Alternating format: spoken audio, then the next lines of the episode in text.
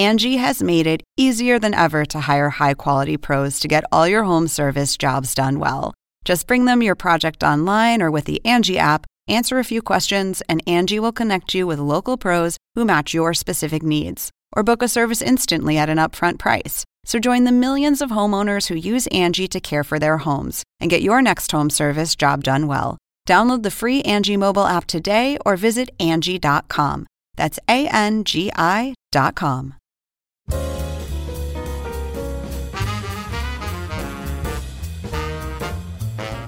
And now, from the University of Chicago Institute of Politics and CNN, The Axe Files, with your host, David Axelrod. For 27 years, Sally Yates was a highly regarded federal prosecutor, U.S. attorney, and ultimately deputy attorney general. But she burst into the national consciousness during the 10 days that she served as acting attorney general at the beginning of the Trump administration, when she refused to defend the president's travel ban, and subsequently when it was revealed that she had warned the White House counsel about the vulnerability of their national security advisor, Michael Flynn. I sat down this week with Sally Yates for my Axe Files on CNN TV show. Here is the full conversation. Sally Yates, it's so good to be with you. You've spent so much of your life in rooms just like this, in courtrooms. You come from a long line of lawyers. We'll talk about that a little later. But uh, what does the rule of law mean to you? How do you define that, uh, this principle that, that you so embrace? Yeah, you know, you're right. I, I do um, come from a long line of lawyers, and the concept of the rule of law is something I grew up around. And I, think sort of boiled down to its essence. It's the concept that our laws apply equally to everyone, and that no one is above the law, and that everyone is entitled to equal protection. That the laws aren't used as a sword to go after anybody's enemies or as a shield to protect oneself or one's friends. So that brings us to this momentous moment, and we actually uh, we actually chat here in a week that had a lot of developments. Uh, what do you make of the president's demand of the Justice Department that they investigate, essentially investigate the investigation of that involves his campaign and perhaps him? Yeah, well, this has really taken the assault on the rule of law to a new level. Um, really, from the beginning of this presidency, um, President Trump has not observed the, the time honored norm that's been in place, um, at least since Watergate, that there should be a real division between the Department of Justice and the White House. Um, it would certainly, DOJ is part of the executive branch, we all recognize that. But for the public to have confidence that the law is not being used in a political way, um, presidents in both parties have recognized that those decisions really need to be left to the people at the Department of Justice. And there have been, you know, incidents in the past from calling, for example, um, Attorney General Sessions and trying to get him to drop the criminal case on Sheriff Arpaio, to repeatedly calling for the investigation or prosecution of his former political rival. Um, but this took it a step further because he didn't just opine, he actually directed. And the language of I hereby, I think it was I hereby direct in the tweet. And, you know, that does take things to a different and more dangerous level, I think, in, in trying to inject himself. Yeah. I think it was I hereby demand. Demand. And okay, what he yeah. has said and what the people around him have said and some of his defenders in Congress have said is that he has that right as the executive that the Justice Department is under his aegis, and that there may be some norms around uh, that grew up after Watergate, but there's nothing that explicitly uh, prohibits him from ordering the Justice Department to do anything. Well, but but I don't think we should think of norms as something that are less important than our laws. Uh, you know, the norms are really the fabric that holds the whole democracy together. And without that, things start falling apart. And so, for example, here, um, does he have the legal authority? Perhaps so. I, I don't know that people really would challenge that. But we also have always relied upon the good faith and good character of people who are holding these offices. And just because you can doesn't mean you should. And here it's even a step beyond a, a, dangerous point because it's not just directing a criminal investigation or to stop one of anyone, it directly relates to his campaign. Um, that's truly unprecedented.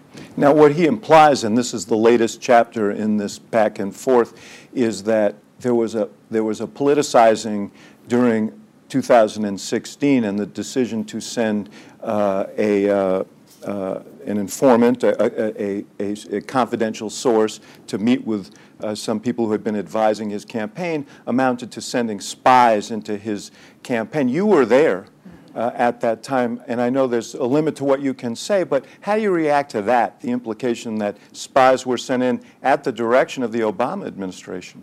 Yeah, well, you're right. It's under investigation now, and I think I have to leave it to this Department of Justice and FBI to make decisions about what information they're going to publicly release.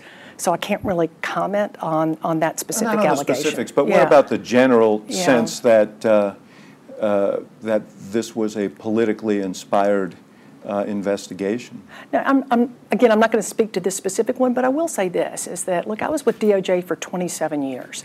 And I can tell you that the men and women of the Department of Justice take the responsibility very seriously. Um, investigations there are done based on the facts and the law and not based on politics. And I'm confident that that will be the result of this investigation as well. A lot of that seems to rest on your successor, Rod Rosenstein, who's now the Deputy Attorney General, and because General Sessions has had to recuse himself. Rosenstein is making all of the decisions relative to this investigation. What would it mean if the president uh, were to fire Rosenstein? You know, I think that that's something that folks haven't focused on in the same way that they have focused on um, how dangerous it would be if Bob Mueller were fired.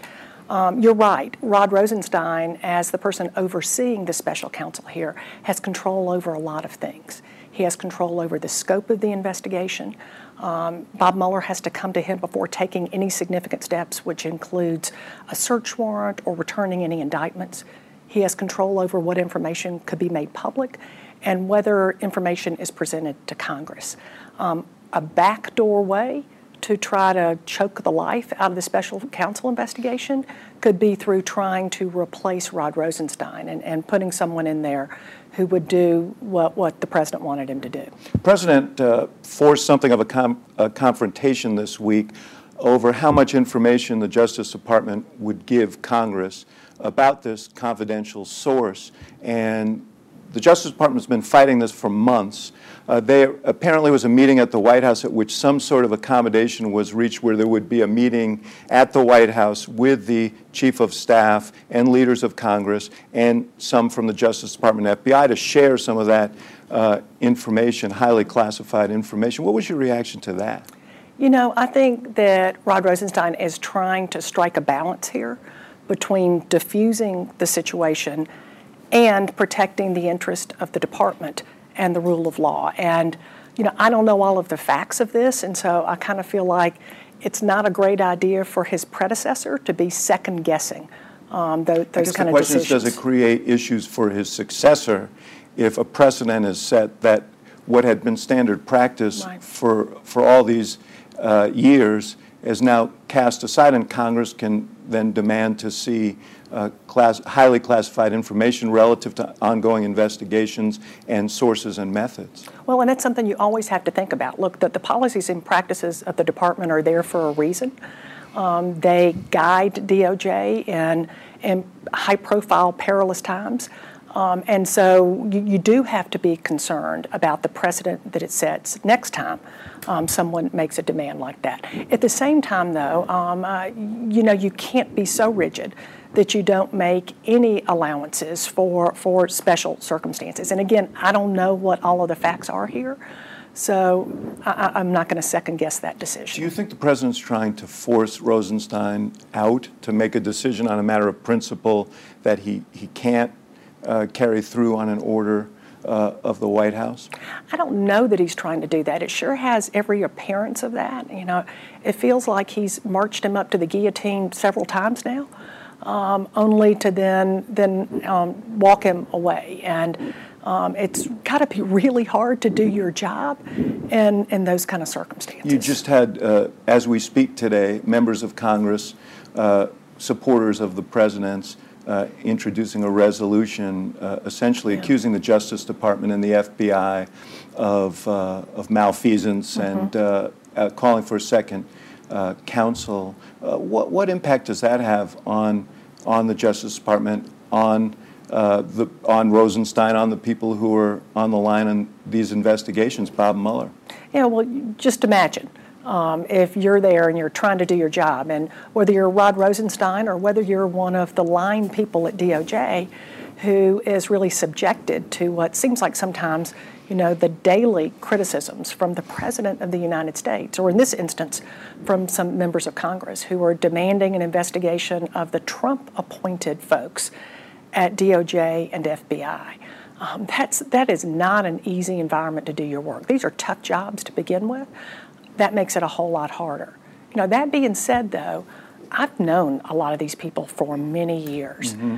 I know how dedicated they are to trying to do the right thing. And, you know, that doesn't mean everybody's always going to agree with DOJ's decisions on things. That's fair enough. But I believe that the people at the Department of Justice, as difficult as it is, are going to try to let that stuff roll off their back and continue to focus on what the law requires and what the facts show and to try to just call it like they see it. I, um, I one of, I, would be remiss if I didn't ask you one of the things that has been raised, and this was sort of a central finding of the House Intelligence uh, Committee report, was that somehow a, a FISA warrant was improperly uh, uh, sought and awarded based on uh, non-disclosure of information as to what the source of some of the intelligence was. You signed off on uh, some of that. Uh, any response to that and the notion that uh, somehow this warrant was based on that information and that information alone? Well, um, much of that remains classified and is under investigation now, so well, I really can't comment. Can. I'm not going to get into parsing between, you know, I don't have a clear list of what is and what isn't classified there. I think that's being reviewed by the Inspector General. Um, I'm a rules girl. I'm going to follow that rule and, and let them finish their investigation. How much time did you spend uh, when these investigations are, were unfolding, both the Clinton and the, uh, uh, and the Russia probe, thinking about uh, the implications of, of them and trying to balance interests and uh, you know how much mm-hmm. caution did mm-hmm. it it cause you to uh, apply? Well, look, I, I am a public corruption prosecutor. That's what I did for many, many years when I was an assistant United yeah. States attorney. And whether you're talking about a presidential election or whether you're talking about a local sheriff's race, the Department of Justice is always very sensitive to taking actions that can impact elections. You're always very sensitive to taking an action that a political opponent might try to use um, in the course of an election, and you want to make sure you're not being used in that way. So, even in you know lower level local races, that's something that guides DOJ. So you can imagine if you're talking about issues that are on the national stage, um, you are hyper focused on those issues as well because the you know you don't want to have to be unfair and to have information used inappropriately, and you also want to make sure that the public continues to have confidence in the Department of Justice as well. It, that obviously raises the question about uh, about Jim Comey and the FBI uh, yeah. acting 12 days before the 2016 election. That would mm-hmm. seem to violate that principle. It does, and and there's an IG investigation of that as well, uh, Director Comey's actions with respect to that letter, as well as the July press conference. And so I'm not going to talk about that either until that's over. He did say in his book that he asked you uh, uh, to sign off, you and the Attorney General, I guess mostly you, to sign off on the letter and that you edited the letter. Um, I, I don't think that's accurate, but we'll just have to wait for the IG report to come out. Yeah. So uh, you talk about how this relentless hammering by the president and his uh, and his supporters on uh, has on the, the Justice Department employees, on the mm-hmm. FBI employees. It also has an impact on the public. Mm-hmm. And one thing we've seen is this tremendous polarization in attitudes toward our justice system and particularly the FBI uh, because mm-hmm. of the pre- president has enormous power with his tweets, uh, with his amplifiers in the media. Um, how much damage does this do? This uh, this sort of partisanization of attitudes toward uh, toward the Justice Department, toward the FBI, and what are the ramifications of that? You know, it's hard to quantify that. Um, but DOJ and the FBI really rely on public confidence to be able to do their jobs. When FBI agents go knocking on somebody's door because they need to, they need information, uh, there's a crime they're investigating, the folks answering that door need to trust the agents that are on the other side. When prosecutors go into court and are trying a case, you need for the jury to trust that the information that you're presenting is accurate. They test it, of course, through cross examination and otherwise, but they, there needs to be a basic level of trust there. And that's one of the things that really concerns me here is that there's really no way to quantify that. But this has ramifications far beyond how people may feel on one side of the aisle or the other on the Russia investigation. This goes really to our entire criminal justice system. Well, in fact, the president uh, took the opportunity to uh, hammer the FBI around the Parkland shootings mm-hmm. uh, as yeah. seems as part of his larger effort to uh, discredit uh, discredit the FBI. I mean, do you think that it it you say you seem to be suggesting that it in, endangers uh, some investigations that it could make them harder that it could discourage people from coming forward. I suppose mm-hmm. uh, demonizing people in minority communities, in the Muslim community, sure. could have that same effect in, in some of those investigations. Yeah. You know, I was um, talking with an AUSA in Atlanta a few weeks ago, and she told me about she was trying a case, and um, the FBI agent was there with her, and her parents had come. Um, to see the first time, and the agent introduced herself to her parents and said, "You know, I'm with the FBI. I'm one of the good ones." you know, the fact that she felt the need to say that really just broke my heart because, you know, I've worked with FBI agents for many, many years. And no organization is perfect. I'm not suggesting that. But I know those folks. I know how hardworking they are and how, how seriously they really take their responsibilities there. So to have to, for her to have to say, I'm one of the good ones, um, that showed me that it has, that it's having an effect on folks. So there. much of this polarization has infected uh, both sides of the debate to the point where you have people uh, who are opposed to the president uh, sort of expecting that Bob Mueller is going to come back with a uh, with indictments, with mm-hmm. some sort of uh, uh, report implicating the president, and will be disappointed and maybe unaccepting if if it doesn't. Then on the other side, if he does come back with such a report, people saying uh, this is sort of a backdoor coup. Mm-hmm. Um, yeah, that worries me too. I mean, when you know, I hear that same thing sometimes, and um, you know, none of us should be hoping that the president conspired with the Russians to impact the election, and none of us should be hoping for an indictment. It seems to me what we should all hope for and expect and demand is that Bob Mueller have the time and, and the opportunity that he needs to get to the bottom of it if there's more there, Mueller ought to find it and we ought to find out about it. And if there's not, we need to know that too, and we should be willing to accept that as well. So I had a little contact with him when he was the FBI director, just when he briefed the president on some major event. Mm-hmm. Um, and he struck me as sort of from central casting. Yeah. Uh, but very, we don't know much about Bob Mueller, even though he's the FBI director for, mm-hmm. for, for years and years, you work closely with him. Uh, talk a little bit about him and your perceptions of him and how he must be processing all of this. Well, I think your perception is probably right. And look, I, I certainly. It scared the hell out of me. I didn't say a word when he was in the room.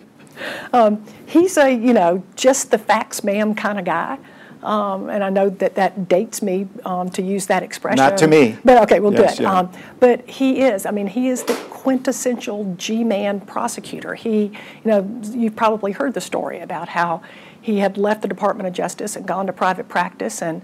Um, wanted back in, and so he calls Eric Holder, who was then the deputy attorney. No, sorry, he was, the U.S. attorney in, in D.C. In D.C. during the time when violent crime was really through the roof, and wants to, to be a prosecutor again and goes on the line to do homicide cases where he's you know known for answering the phone Mueller homicide um, because he was that into the, the ethos of the Department of Justice and wanting to do good and wanting to make a contribution. And so he's a straight arrow kind of guy. Um, he's been painted, you know, the, the, the, probe itself has been, because Mueller is, is sort of known as a Republican, he certainly mm-hmm. was a mm-hmm. Republican appointee, but there are people on his team who have given contributions to Democratic candidates, and there was the two FBI agents who were, mm-hmm. who were found to be texting each other with anti-Trump mm-hmm. conversations. Um, has, has that been, uh, is that a fair depiction uh, of, of that group. You know, I, I know that your husband, for example, ran for Congress some years ago mm-hmm. when you were a prosecutor. Um, uh, should that have disqualified you from prosecuting public corruption cases? No, you know what I found was is that when I was doing corruption cases, is that there are always going to be folks who want to ascribe motives to you in those cases, including racism in your yeah. in your and case, the, because a lot of these cases took place in Atlanta, including against the, the, mayor of Atlanta. Yeah, you know, I prosecuted Democrats and Republicans. I'm not the only one. Prosecutors all over the country mm-hmm. prosecute uh, folks on both sides of the aisle, even though they most likely have a, a political preference themselves you know, people just don't seem to understand that that's just not how DOJ works, that you put all of that aside and you call cases as you see them. And even if you were to have an errant prosecutor, um, the machinery is such that it'd be really hard for one person to be able to drive some type of politically motivated prosecution when you have agents and other lawyers and U.S. attorney and Main Justice and all involved in these. It things. is kind of a time. I remember in the '90s when the Ken Starr investigation was going on, and there was the same kind of thing directed there. That these were ideologically driven people. They were uh, partisans and so on. So this isn't a new uh, tactic, but will it, at the end of the day, uh, make it harder? Uh, if Mueller comes back with some significant findings that implicate the president or people around him? Well, you know, I remember when he was first named, and it was met with universal acclaim. You know, Republicans and Democrats were saying that he's just the right guy to be doing this. I'm not real sure what changed from that point until now, except maybe there are results of that investigation that some people don't like. You know, people have said uh, the president uh, and Rudy Giuliani and others that a year is long enough. This has become the mantra, We just marked the first year anniversary of that. How long do these probes generally take when you're working on a complex uh, investigation like this? They take a very long time, and what many people probably wouldn't have any way of recognizing, this has moved at a lightning pace for an investigation as complex of, as this to have already produced the number of charges and guilty pleas that it has is really remarkable. You know, you're sending subpoenas for documents, you have to wait until you get those back, you then get more documents, you subpoena witnesses. It's a very long process, and they've obviously been then really pushing hard to get this done quickly. Uh, why should people care? I mean, th- there's so much uh, back and forth going on right now that it seems almost like the genesis of all this has been lost in the political yeah. back and forth. Why is this important? And, and, that's one of the things that's concerned me is that, you know, as we talk about Bob Mueller and whether he's a Democrat or a Republican, we all seem to be losing that Russia interfered in our election. And there hasn't been a whole lot of talk about what we're doing to make sure that they don't do it again. You know, this is not an investigation into some tangential issue. It's about a foreign adversary, not just attempting, but actually being able to interfere in our election. That's, you know, that's serious stuff. And it doesn't matter what, what side of the aisle you're on, it seems that all of us ought to want to get to the bottom of that. We've seen a number of indictments and some guilty pleas, people, some close to the president. Mm-hmm. Um, you work closely with President Obama on pardons. Mm-hmm. Um, and we've seen two pardons, high profile pardons, under the Trump administration one for Sheriff Arpaio in Arizona, and the other for Scooter Libby. Mm-hmm. Um, those were not, uh, talk about the process that you worked on uh, with the president. I guess he consulted with you on a regular basis on these pardons because it was reported that there was no consultation with the Justice Department on these two pardons. Yeah, you know, the president does have really very broad pardon authority, right? And I worked with President Obama primarily on the Clemency Initiative, which was the initiative to reduce um, the sentences for you know, lower level nonviolent drug, drug offenders who were sentenced under outdated laws. But there is a process that the Department of Justice follows where there's a pardon application that comes in, you review it, you go back to the prosecuting attorneys, you see what the um, what the conduct has been since the time of conviction. That's the process that's normally followed. These were It's not required, but it's the process the Arpaio and followed. Libby pardons were uh, certainly popular with an element of the president's Mm-hmm. base.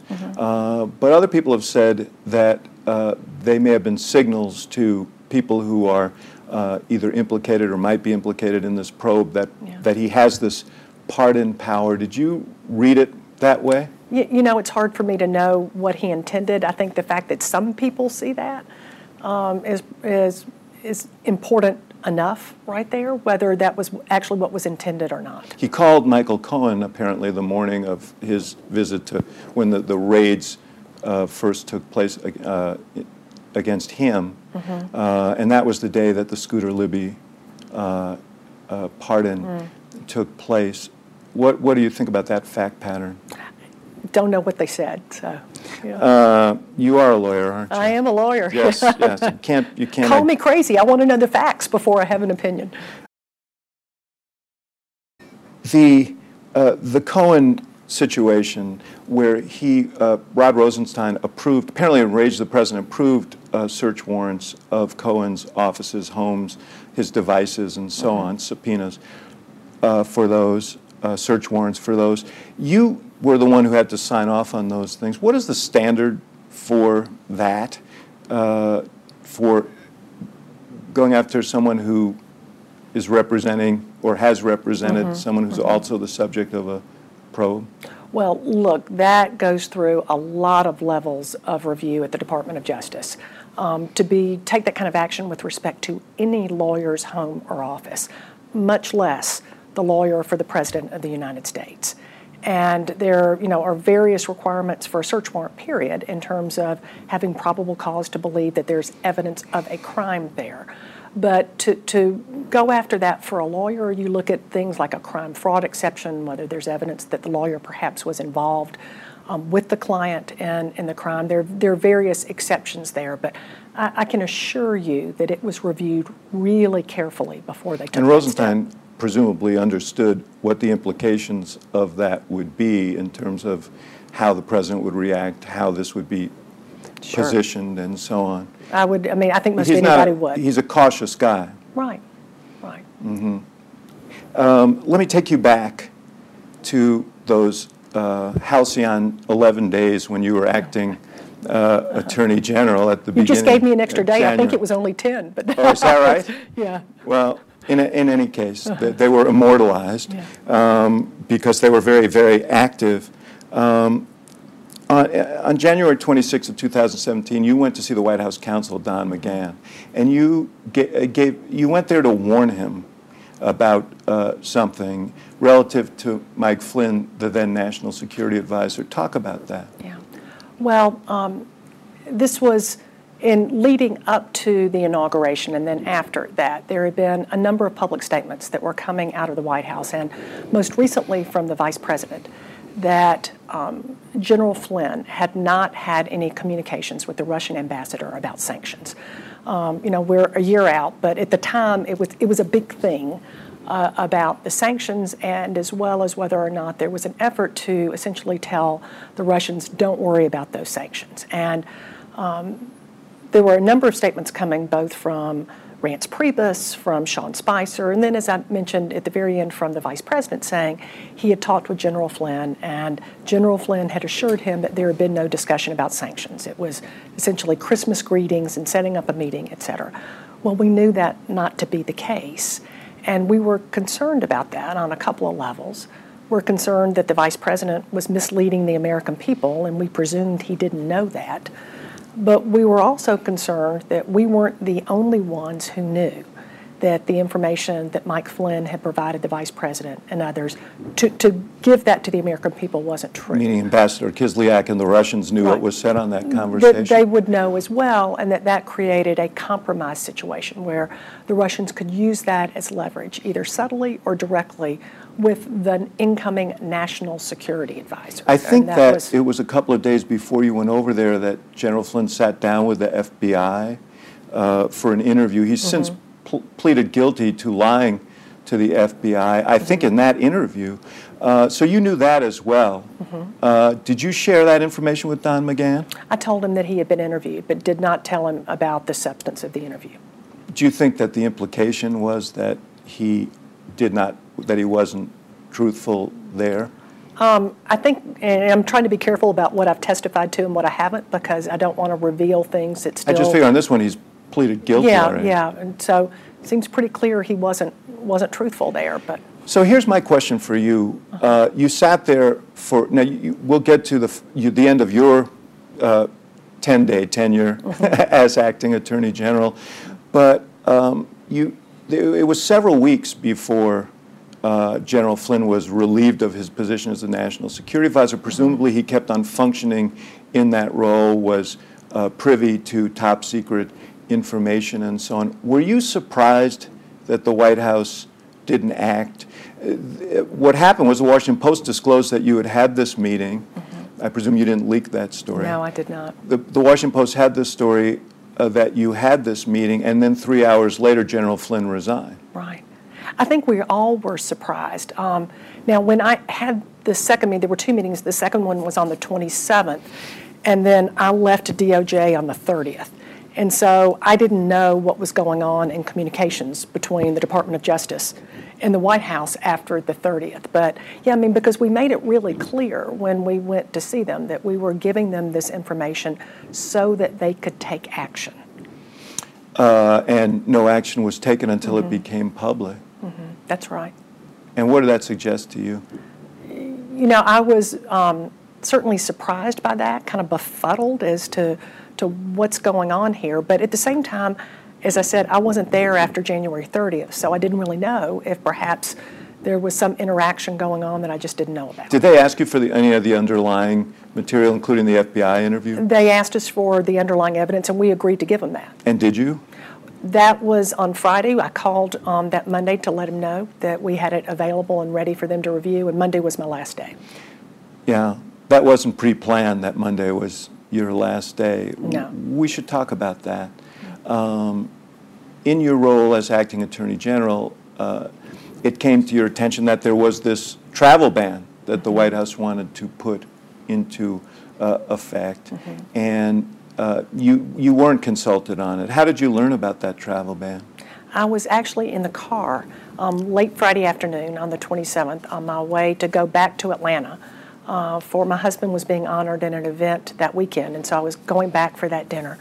And I got a call from my principal deputy um, telling me, You're not going to believe this, but I just read in the New York Times that the president has, has signed some sort of travel ban. Um, and we didn't know anything about it. And so, you know, I immediately got on my How, iPad. how unusual was started- that in your experience? it's really unusual, really unusual. I mean, normally for something like this, not just would the Department of Justice be consulted and be part of it, but if you have a national security purpose for something, you would consult with the national security agencies. And none of that happened. And, and then what did you do? Well, we spent the weekend trying to figure out what is this thing? What are they trying to accomplish? Who's included in it and who's not? Because we're on travel ban 3.0 now, but the, the travel ban on which I made my decision was, was obviously the first one. And it included, for example, lawful permanent residents and people with valid visas. Literally, folks were midair when the president signed the travel ban and could not get back into the country. And so we spent the weekend again trying to to wrap our arms around who was in and who was out and what the White House was trying to accomplish. Did you ask the White House what they were trying to Yeah, accomplish? yeah, folks were, were there was a lot of discussion going on back and forth. And then we were also reviewing the challenges that were coming in because we had to have folks in court the very next morning, that Saturday morning, defending Um, and so we took the position we would defend on procedural grounds only until we could wrap our arms around the substance of this. And What does that mean on procedural grounds? that means if, if someone was admitted, for example, they, that their case would be mooted out, that we didn't take a position on the constitutionality yet. But on Monday, and we're reading the cases, challenges are being filed, and you know we're all online trying to read the cases. It's so different because DOJ is a very hierarchical organization, and normally by the time something would have gotten to me, it had been through lots of review, and all the cases have been summarized in their pretty memos that are done to tee up the issues. There was no time for any of that. Um, I'm just trying to read the raw cases, and then Monday we gathered everyone there in the conference room um, all the Trump appointees as well as, as the career people um, to talk this through again of what the challenges were and what our defenses would be. And was there uh, heated debate between the Trump appointees and the, the career people and the, some of the holdovers? I, I can't disclose the, the actual discussions there because that's deliberations within DOJ. I can say that there was not a consensus on and, this. uh, and you made your decision. How did you how did, how did you come to that decision? Well, we And the decision was that you weren't going to defend this thing. Right, right. You know, we talked through the challenges and what the defenses were, and what I came down to here is that it was clear, and we were going to have to do it the next day. We had to take a position on the constitutionality the next day. That to defend the travel ban, we were going to have to argue that it had absolutely nothing to do with religion. And that was in the face of the statements that the president had made both on the campaign trail and since the election about his intent to effectuate a Muslim ban. And I remember one of them particularly being when someone challenged whether that was lawful, his saying, well, we'll call it territories then.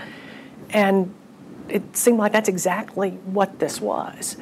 And um, that put us in a quandary here because that would put the Department of Justice in the position of having to advance a pretext that there was a reason other than religion for, for the travel ban. And, and I didn't think the Department of Justice should ever be advancing a pretext. This goes to that central question of what the role of the Department of Justice is. What, what's Mm-hmm. the precedent for attorneys general or acting attorneys general uh, resigning rather than defending a policy? We know in Watergate they resigned Mm-hmm. uh, uh, because they wouldn't fire the special prosecutor. But what about for uh, defending a policy or not defending a policy? Yeah, I, well, the good news is there haven't been a lot of resignations or directions in that regard. This doesn't come up very much because normally there's communication in advance of a situation like this. And I thought about resigning. I mean, that was, you know, once I had made the decision that I didn't see how the Department of Justice could defend this and advance something that I didn't believe to be the truth.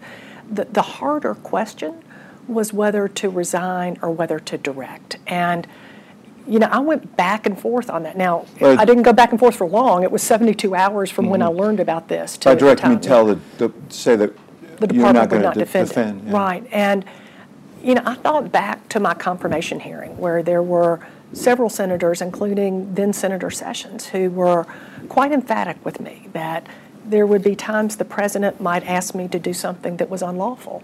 Or I think even Senator Sessions pointed out that, you know, would bring dishonor to the Department of Justice. And they emphasized to me that it was my responsibility to say no. Yeah, that was a that was quite a confrontation. yeah. Actually, that was a very dramatic moment when Senator Sessions, now Attorney General Sessions, said, "Would you stand up to the president?" Right. I think they were thinking about a different president, but it seems the principles is, is the same, and they were right about that because, you know, I, had I resigned, that would have protected my personal integrity, but it would not have protected the integrity of the Department of Justice, and I don't believe I would have been doing my job. And so you directed the department not to defend, Mm-hmm. and and then someone came to you, a Trump appointee, Mm-hmm. with a memo. And wh- who was the memo from, and, and what did it say? It was not from the president. It was from um, Mr. I, I- can't remember just I can't remember his name. How's that for a? I, sh- I should have that etched in my memory right now. Personnel director. Exactly, Office of Presidential Personnel. And and and how'd you? What was your reaction? Were you surprised when that happened? No, I wasn't Had you ever been fired surprised. by- no, I- from no, any job before? No, no, and oh, I, I mean, I couldn't say You seem like I a was- high achiever. So We'll see, uh, but um, I wasn't entirely surprised. I mean, I, I certainly recognized that there was a significant chance that the president would fire me if I did this. Um, on the other hand, I hoped that wasn't the case. I had spent 27 years at DOJ, and even though I wasn't going to be there much longer, I was just there until Senator Sessions was confirmed. But I didn't particularly want to end my time at the Department of Justice with being fired. So that's I was hopeful that wouldn't happen. But when the knock on the door came, I and the the knock came from my principal deputy's office that adjoined mine. And normally Matt would like knock and walk in at the same time because we were in and out of each other's offices all day long. This though was a knock without coming in. And you know, it's it's nine o'clock or so at night, and you know, from that, uh, kind of a grim reaper quality to that. well, um, yeah, I, I, I had a sense at that moment. Um, Looking back, um, a lot has been said about whether the Obama administration should have been more aggressive about uh, uh, exposing uh, the Russian interference in the election. Uh, and, you know, there was the, the, the sort of inference that maybe it wasn't done because there was an assumption that Hillary Clinton was going to win anyway. Or, but was that the right decision, do you think? Do you have second thoughts about that? I know it wasn't your decision, but do you have second thoughts about Um, Look, I think the administration, and I'm talking about the administration as a whole, was aggressive in trying to get to the bottom of Russian interference in the election. I think you have to be really careful when you're talking about a step then of ascribing involvement of others to that effort before you really know what the facts are. So you, you, you're comfortable with the decision that was made. Is there anything looking back that you say to yourself, because I know that you think about these things, you know what, we, we could have done better, we should have done this differently? Oh gosh, how long do you have? I mean, uh, you, if you want to go back the We'll make the time. No, I mean in terms of if you're talking about the the Russia invasion, I can't really talk about that stuff, so I can't get into the facts of that. But but look, I think anybody would. Uh, any decent lawyer would always look back and try to look for ways they could do things differently. But if you're talking about sort of core decisions that were made of which way to go on, on big directional things, I, I'm, I'm comfortable with the decisions that I made. I, I just want to return to the to, to one issue relative to uh, to Jim Comey that has nothing to do with the things that you're talking to or have talked to the IG about, but it's about the book itself. He published a book uh, to great uh, fanfare uh, a few weeks ago and went on a nationwide tour, and he was quite caustic in his assessment of the president. Uh, very aggressive. Did very well with the book, by the way. So it was a it was a good strategy. Was it a uh, was it a good strategy for the probe at a time when the president was trying to depict this as a vendetta against him? You know, everybody has to decide for him or herself. Would you have done it? That that's not something I'm comfortable with. Um, but Why? it is just not consistent with, with how I would operate. But um, you if know, you were, I'm if you were gonna, prosecuting the case, would you have welcomed that? look. I, you're, you're coming at it from every angle here, I but know, I'm I just got not going to. I know that you're good at this. um, you know, I I don't want to make I don't want to pass judgment on somebody else's decision of how they're going to operate. It's not. It wouldn't have been my choice, but um, but he had to make his own decision. I give up. I'm not going to pursue this. Um, I want to talk about your career. You mentioned 27 years uh, at uh, DOJ. One of the cases that you prosecuted there, in addition to these very high profile uh, public corruption cases, was the Olympic bombing. And that's interesting to me for two reasons. One is that you ultimately prosecuted the person responsible of what amounted to an act of domestic terrorism. Mm-hmm. But there was also someone who was at first thought to be a suspect. Mm-hmm. And to me, that was sort of the bookending of the, and it, and it spoke to the power for, of the criminal justice system for good and, and for mm-hmm. inadvertently doing things that can really damage people's lives. Right, and that's, you know, that's something that Richard Jewell was the guy who was originally Right. suspected. Right. And look, prosecutors have a tremendous amount of power. And even when it's not in a high profile matter like that, you know, the mere fact of an investigation can change someone's life forever. And that's why, to me, making sure that you have people in those jobs who really take that responsibility seriously, who recognize, and I know this sounds really corny, that the job is not to get convictions, but the responsibility is to seek justice and to do it in an aggressive way because your job is to hold people accountable when they violate the law, but to do it in a fair way and that takes into account the impact that it has on their lives and the lives of their families as well.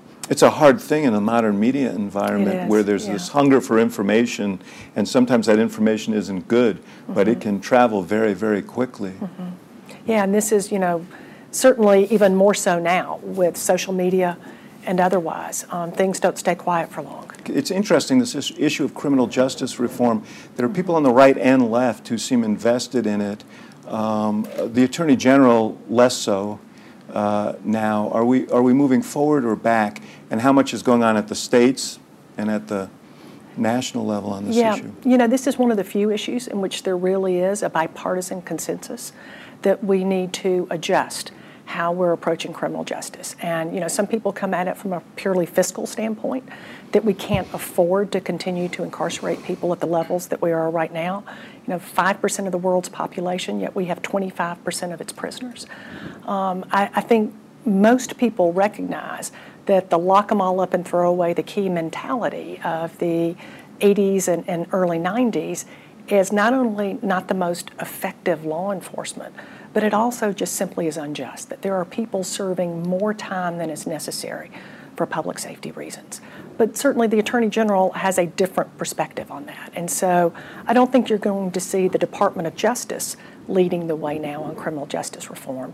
But I do think it's taken root in the states, and that regardless of DOJ's position, that, that states, red states and blue states alike, all over the country, are really enacting meaningful criminal justice reform. Everything from alternatives to incarceration, to drug treatment, to um, sentencing reform, to, to importantly looking at reentry and prison reform that's absolutely essential as well. So I think it's taken root in the states. It's going to continue, but perhaps not at the same pace as it would have um, with leadership from DOJ.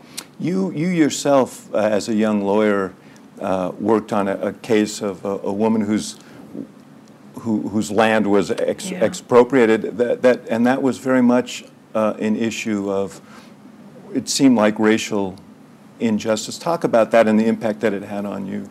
Yeah, you know, I think that probably will be the most meaningful case I ever have. It was when I was a young associate um, at King and Spalding, and there was a, a, a woman who had come to the firm years before in what they called the Saturday Lawyer Program, where you could come and get free legal advice. And she was from Barrow County, which Judge Bell, Griffin Bell, who was here at the firm, um, knew my father and knew that he was from Barrow County. And um, I'll try to make a long story shorter. Her family had been one of the earliest African American landowners in Barrow County. They had 92 acres, and six acres of it had essentially been taken through a subdivision that was being built now. And it, they were able to appropriate that property because my client's family hadn't filed their deed. And they didn't file their deed, which was written on a piece of cloth from back in the 30s that my client's mother carried folded up down inside of her dress as she worked the fields every day. She carried that deed around with her because the property meant that much to them. And because they didn't trust the white court system then, and for very good reason didn't trust the white court system. They didn't want to go give the court their deed, so they held on to it. But by doing that, that meant there was another deed with a survey from an adjoining landowner that was filed that essentially appropriated six acres of their property. Um, well, fast forward to the 80s then, and now there's going to be a subdivision built, and, and our clients looked and said, "What's you know, why are they doing this on our property?" And so I filed a case using a, a old property theory adverse possession which is if you've been using the property openly and notoriously for seven years, then it's yours, even if you haven't filed the deed. And the way they'd use the property was by washing their clothes in the stream. And an, uh, another landowner knew that because they were making moonshine from that same stream in a different place. And so when we tried the case, um, I'd never even seen a trial before. I had to go over the week before and watch how a jury was selected because I had no idea um, how this happened. But Charlie Kirbo, who was then with the firm and had Yeah, been. We should point out was a major figure in the Carter Right. administration, as was Griffin Bell, who was the Attorney General. Absolutely. Mr. Kirbo, just one of the great people of all time. You're right, he was, I think, known as President Carter's one man kitchen cabinet. Yes. Um, he came on this case with me and he went over to Barrow County and he walked the fields with me and he sat there on the front porch drinking iced tea trying to get witnesses to testify and he went with me when I tried the case. And when we tried that, um, it was before Batson, which is the rule that prevents lawyers from striking jurors because of their race. It was before it applied to civil cases, and this was a civil case. And so the opposing lawyer struck all the African Americans from the jury There's an all-white jury. all white jury, all white courtroom. My clients were the only African Americans in the courtroom. Everybody in there knew everybody on the other side. They'd use the lawyers, they'd use the surveyors, they knew the property developers, all white jury. They had this lawyer in me who had no clue what she was doing. Um, but yet, that jury returned a verdict for our client. And I can tell you right now, it wasn't because of any great lawyering I did. It was absolutely in spite of me, not because of me. But that actually is part of what instilled in me a real belief in our justice system that those jurors were given an opportunity to do the right thing. And they embraced it. They wanted How'd you to react do when the the right verdict thing. was read? I, am getting a little teary now talking about it. I probably got teary then too. Yeah. yeah I mean, it was um, incredibly moving also to see my clients' reaction to this. They never thought in a million years that this same court system that they had so mistrusted that they wouldn't even file their deed was then going to return a verdict for them on an adverse possession theory to Yeah. get their property back. So. You and I share something that's, that's an unhappy thing. Uh, my dad committed suicide, uh, and I know your dad did as well. He had a very successful career in the law, on the bench. Um, and I raise it because what I, have, having not talked about it for 30 years, mm-hmm. I realized the reason I didn't talk about it was the same reason my dad didn't get the help mm-hmm. that he needed. And, and it's mm-hmm. important to recognize this isn't a character deficiency, this is an illness. And so I, I wanted to ask you about that and, and the impact that's had on you and how that has caused you to view the criminal justice system. Because there are, the sheriff of Cook County told me he's got the largest jail in the country, that he feels like he's running the world's uh, largest mental, mental health clinic because so many people come in with issues. Um, so I just wanted to ask you about it. Yeah. You know, I haven't talked much about it over these years. He died May 6th of 1986. Um, I will tear up. I'm right, I'm right there with you. Yeah. I'm right there with you. Wow, it's been over 30 years. Maybe this is why I have.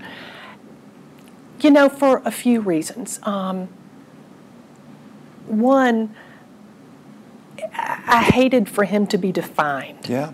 by how he died rather than how he way. lived. Um, and it, it also, it's such, it felt like an invasion of his privacy. But I've come over the years, I have talked about it a couple of times. And, and the reason is, is that, look, if there's anything I can do to help to erase the stigma Yes. of mental illness um, and to encourage people to get help. I mean, my dad didn't get the help he needed because he was worried about the stigma Yes. of going and getting help. And, you know, we tried to encourage him, but, you know, I don't know that I encouraged him as much as I should have Yes. at the time. Not so much because I was worried about the stigma, but just because back then people didn't do that that much. I know, They yeah. should have, but they didn't. And it breaks my heart to think that had he just been able to get some help, he could very well be alive today and know my son and you know his grandchildren doing it again. Um, no, no. I, I, listen. We we've lived parallel lives in this regard, yeah. and I only raise it to tell no, people no, out fine. there: yeah, get the help you need. I appreciate mental that. illness is an illness. It, yeah. It's not a stigma. It's not a mark on your character. And very, some extraordinary people have grappled with it. Some have overcome it. Some have not, and often because of that. So no, and I see that as a really good thing now. I mean, that's uh, to the extent that people can recognize that with help, they can lead happy, healthy lives, and you know, n- not getting that help is is such a loss. And now, let me ask you about another relative of yours, a yeah. happier. Yeah, uh, that's all right. I, have got control now, so you but, can go. But the story of your grandmother is really uh-huh. inspiring um, because she studied the law, but she never actually practiced it. Yeah. Talk about that and what influence that had on your life. Yes, she was amazing. She was a spitfire.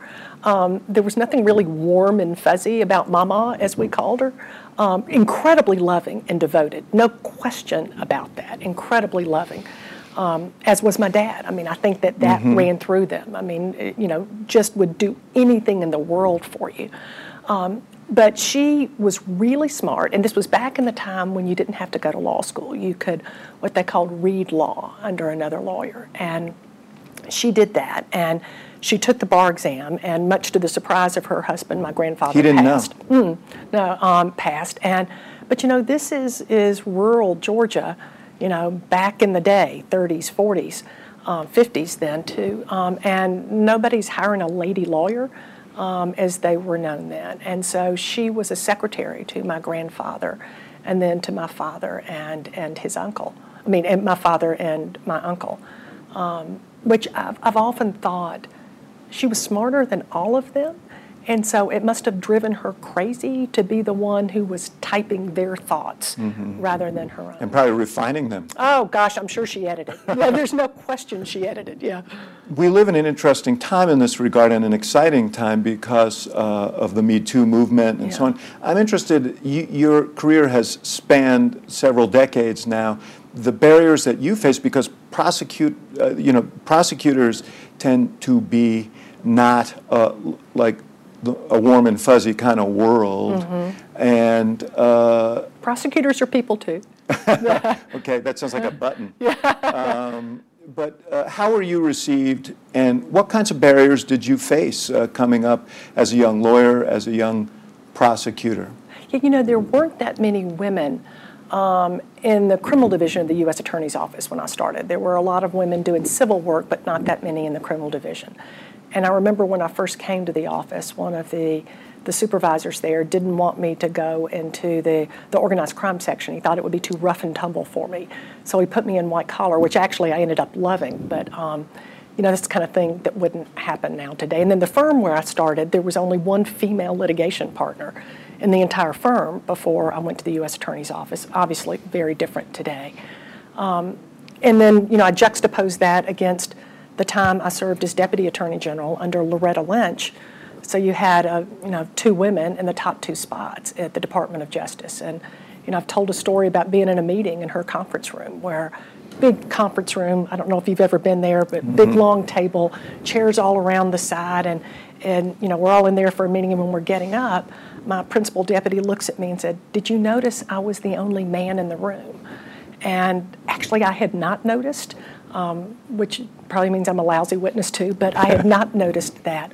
Now that was still an unusual occurrence for him to be the only man in the room. But it's a sign that we've made progress, but there's still there's still more to go. I want to go on record saying I actually never have been in that conference room. I was never over at the Justice Department, even though I was the senior advisor to the president, because of the sense that those things should be right, uh, the way it's supposed to be. Mm-hmm. Now you've returned to your old law firm, mm-hmm. and you're going to do investigations. Do you expect that? Uh, uh, these kinds of investigations about um, that, that have been the subject of the Me Too movement and so on will, will be uh, part of your portfolio? And what do you hope to accomplish with that? Yeah, well, I'm going to be um, engaged in what we call an independent investigations practice here. It's, you know, when there are those messy situations that come up, whether it's a, a company or a university or sports organization, where it's really important to have someone come in from the outside and to be able to give an authoritative, credible answer to what happened.